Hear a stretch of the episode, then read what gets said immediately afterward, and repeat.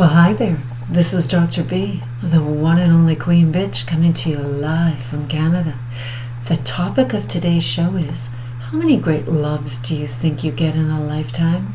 One, two, three, or more?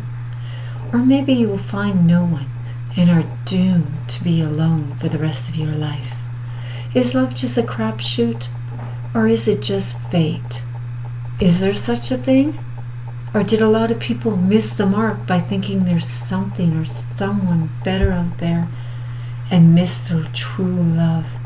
People, take a chance and maybe your love of your life is right in front of your face. Don't run away from love, run to it. If it's meant to be, it will be.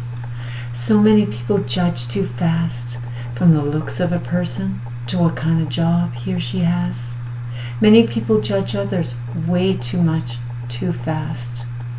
I know that a lot of you are just too shy to take the plunge and walk up to the person. What's the worst thing that could happen? He or she says, not interested, or get lost. And your ego is hurt. Get over yourself. They really might be in a relationship or just not looking right now are just not into you. But keep trying. Give it a shot. And remember, don't be too judgmental. Bye, bitches. This is Dr. B, the one and only Queen Bitch.